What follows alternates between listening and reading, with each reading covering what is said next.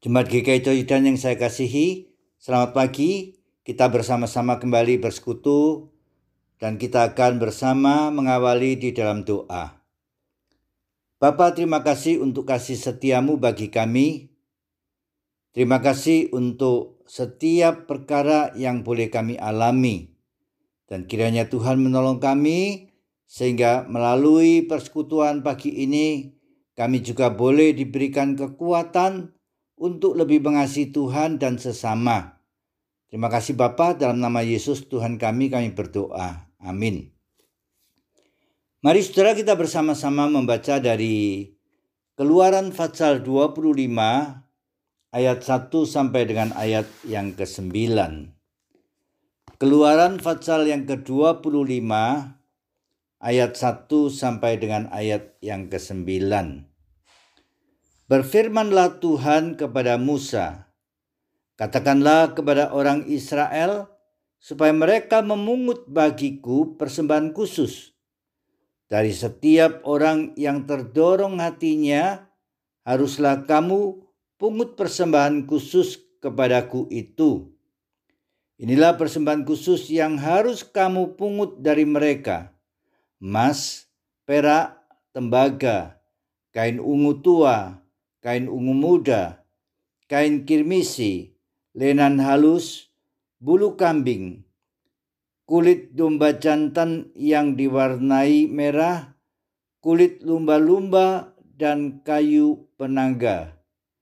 Minyak untuk lampu, rempah-rempah untuk minyak urapan, dan untuk ukupan dari wangi-wangian. Permata krisopas dan permata tatahan untuk baju efod dan untuk tutup dada. Dan mereka harus membuat tempat kudus bagiku supaya aku akan diam di tengah-tengah mereka. Menurut segala apa yang ku tunjukkan kepadamu sebagai contoh kemas suci dan sebagai contoh segala perabotannya demikianlah harus kamu membuatnya. Saudara-saudara yang terkasih, tema kita berbicara tentang persembahan khusus. Dalam kehidupan berjemaat ada banyak macam persembahan. Ada persembahan untuk gereja, ada persembahan untuk diakonia, ada persembahan untuk beasiswa, ada persembahan untuk Natal, ada persembahan syukur untuk Pentakosta, ada persembahan untuk pembangunan, ada persembahan perpuluhan, bencana alam, dan lain sebagainya. Dan hal itu untuk mengajak umat berperan demi kelangsungan hidup bersama di dalam jemaat. Seperti apa yang dikatakan oleh Paulus, sebab kamu dibebani bukanlah supaya orang-orang lain mendapat keringanan, tetapi supaya ada keseimbangan. Hendaklah kelebihan kamu mencukupkan kekurangan mereka. Namun persembahan khusus di sini agak berbeda. Tuhan yang menetapkannya. Sekalipun dalam perikop diberi judul persembahan khusus yang diperuntukkan bagi Tuhan, Ketetapan yang Tuhan buat bukan sebagai upeti, apalagi yang membebani. Tetapi perlu dipahami sebagai ungkapan syukur umat atas pembebasan perbudakan dari Mesir. Pada ayat kedua dikatakan dari setiap orang yang terdorong hatinya. Memang dari sudut bahasa ayat ini bisa diartikan setiap orang tanpa perkecualian. Tetapi bisa juga dipahami dalam arti kata utuh. Setiap orang yang terdorong hatinya. Persembahan kepada Tuhan seharusnya dengan rela dan dari apa yang ada pada kita. Hal yang kedua, persembahan khusus ini bersifat sukarela bukan pajak dengan ketentuan yang baku, tapi ada macam-macam pilihan. Ada emas, perak, tembaga, kain ungu tua, muda, kirimisi, kain lenan halus, bulu kambing, kulit domba jantan, kulit lumba-lumba, minyak untuk lampu, rempah-rempah, permata, dan lain sebagainya. Ini adalah macam-macam jenis yang bisa dipilih dan setiap umat bisa memberi sesuai dengan kerelaannya dan yang dimilikinya. Setiap orang diajak untuk memiliki kesadaran untuk memberi dengan hati yang tulus. Untuk apa Tuhan menetapkan begitu banyak jenis yang dipersembahkan? Hal yang ketiga, untuk pembangunan kemas suci. Tujuannya agar Tuhan diam di tengah-tengah umatnya. Hal ini tentunya bukan demi kepentingan Tuhan yang minta dibangunkan tempat kediaman, tetapi demi umat semata.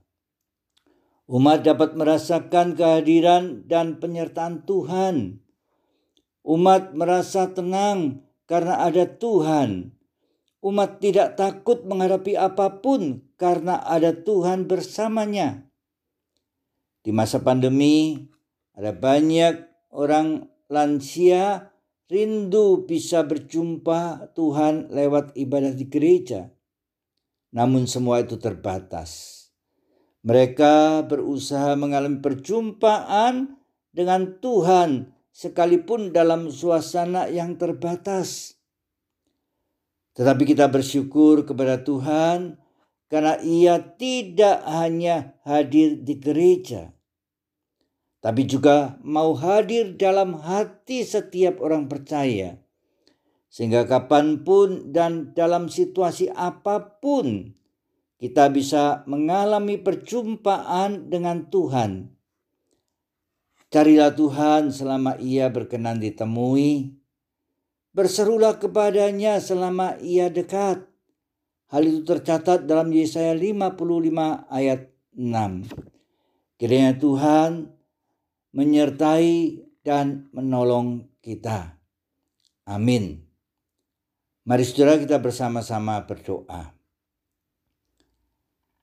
Bapak terima kasih untuk kebersamaan yang boleh terjadi di tengah-tengah pelayanan gerejamu di GKI Coyudan ini. Terima kasih untuk segala yang sudah dipersiapkan oleh majelis jemaat untuk pelayanan semua lapisan yang ada, baik lansia maupun anak-anak.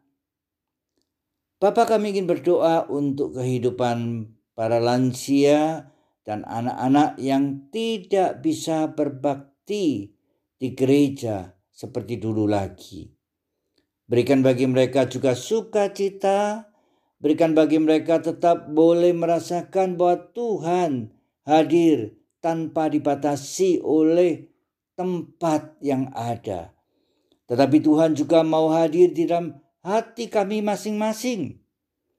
Bapak oleh sebab itu kami bersyukur karena engkau peduli baik kepada kami yang sudah lanjut usia maupun yang masih anak-anak. Baik bagi mereka yang masih kuat maupun yang sudah lemah. Kami ingin berdoa untuk kesehatan di masa pandemi ini. Tuhan kau berkati dan sertai. Tuhan peliharakan kami masing-masing supaya kami boleh memiliki tubuh yang sehat dan melaluinya kami boleh senantiasa mengikuti ibadah sekalipun lewat siaran-siaran yang ada. Bapak terima kasih untuk semua anugerahmu. Kami percayakan doa kami di dalam nama Yesus Tuhan kami.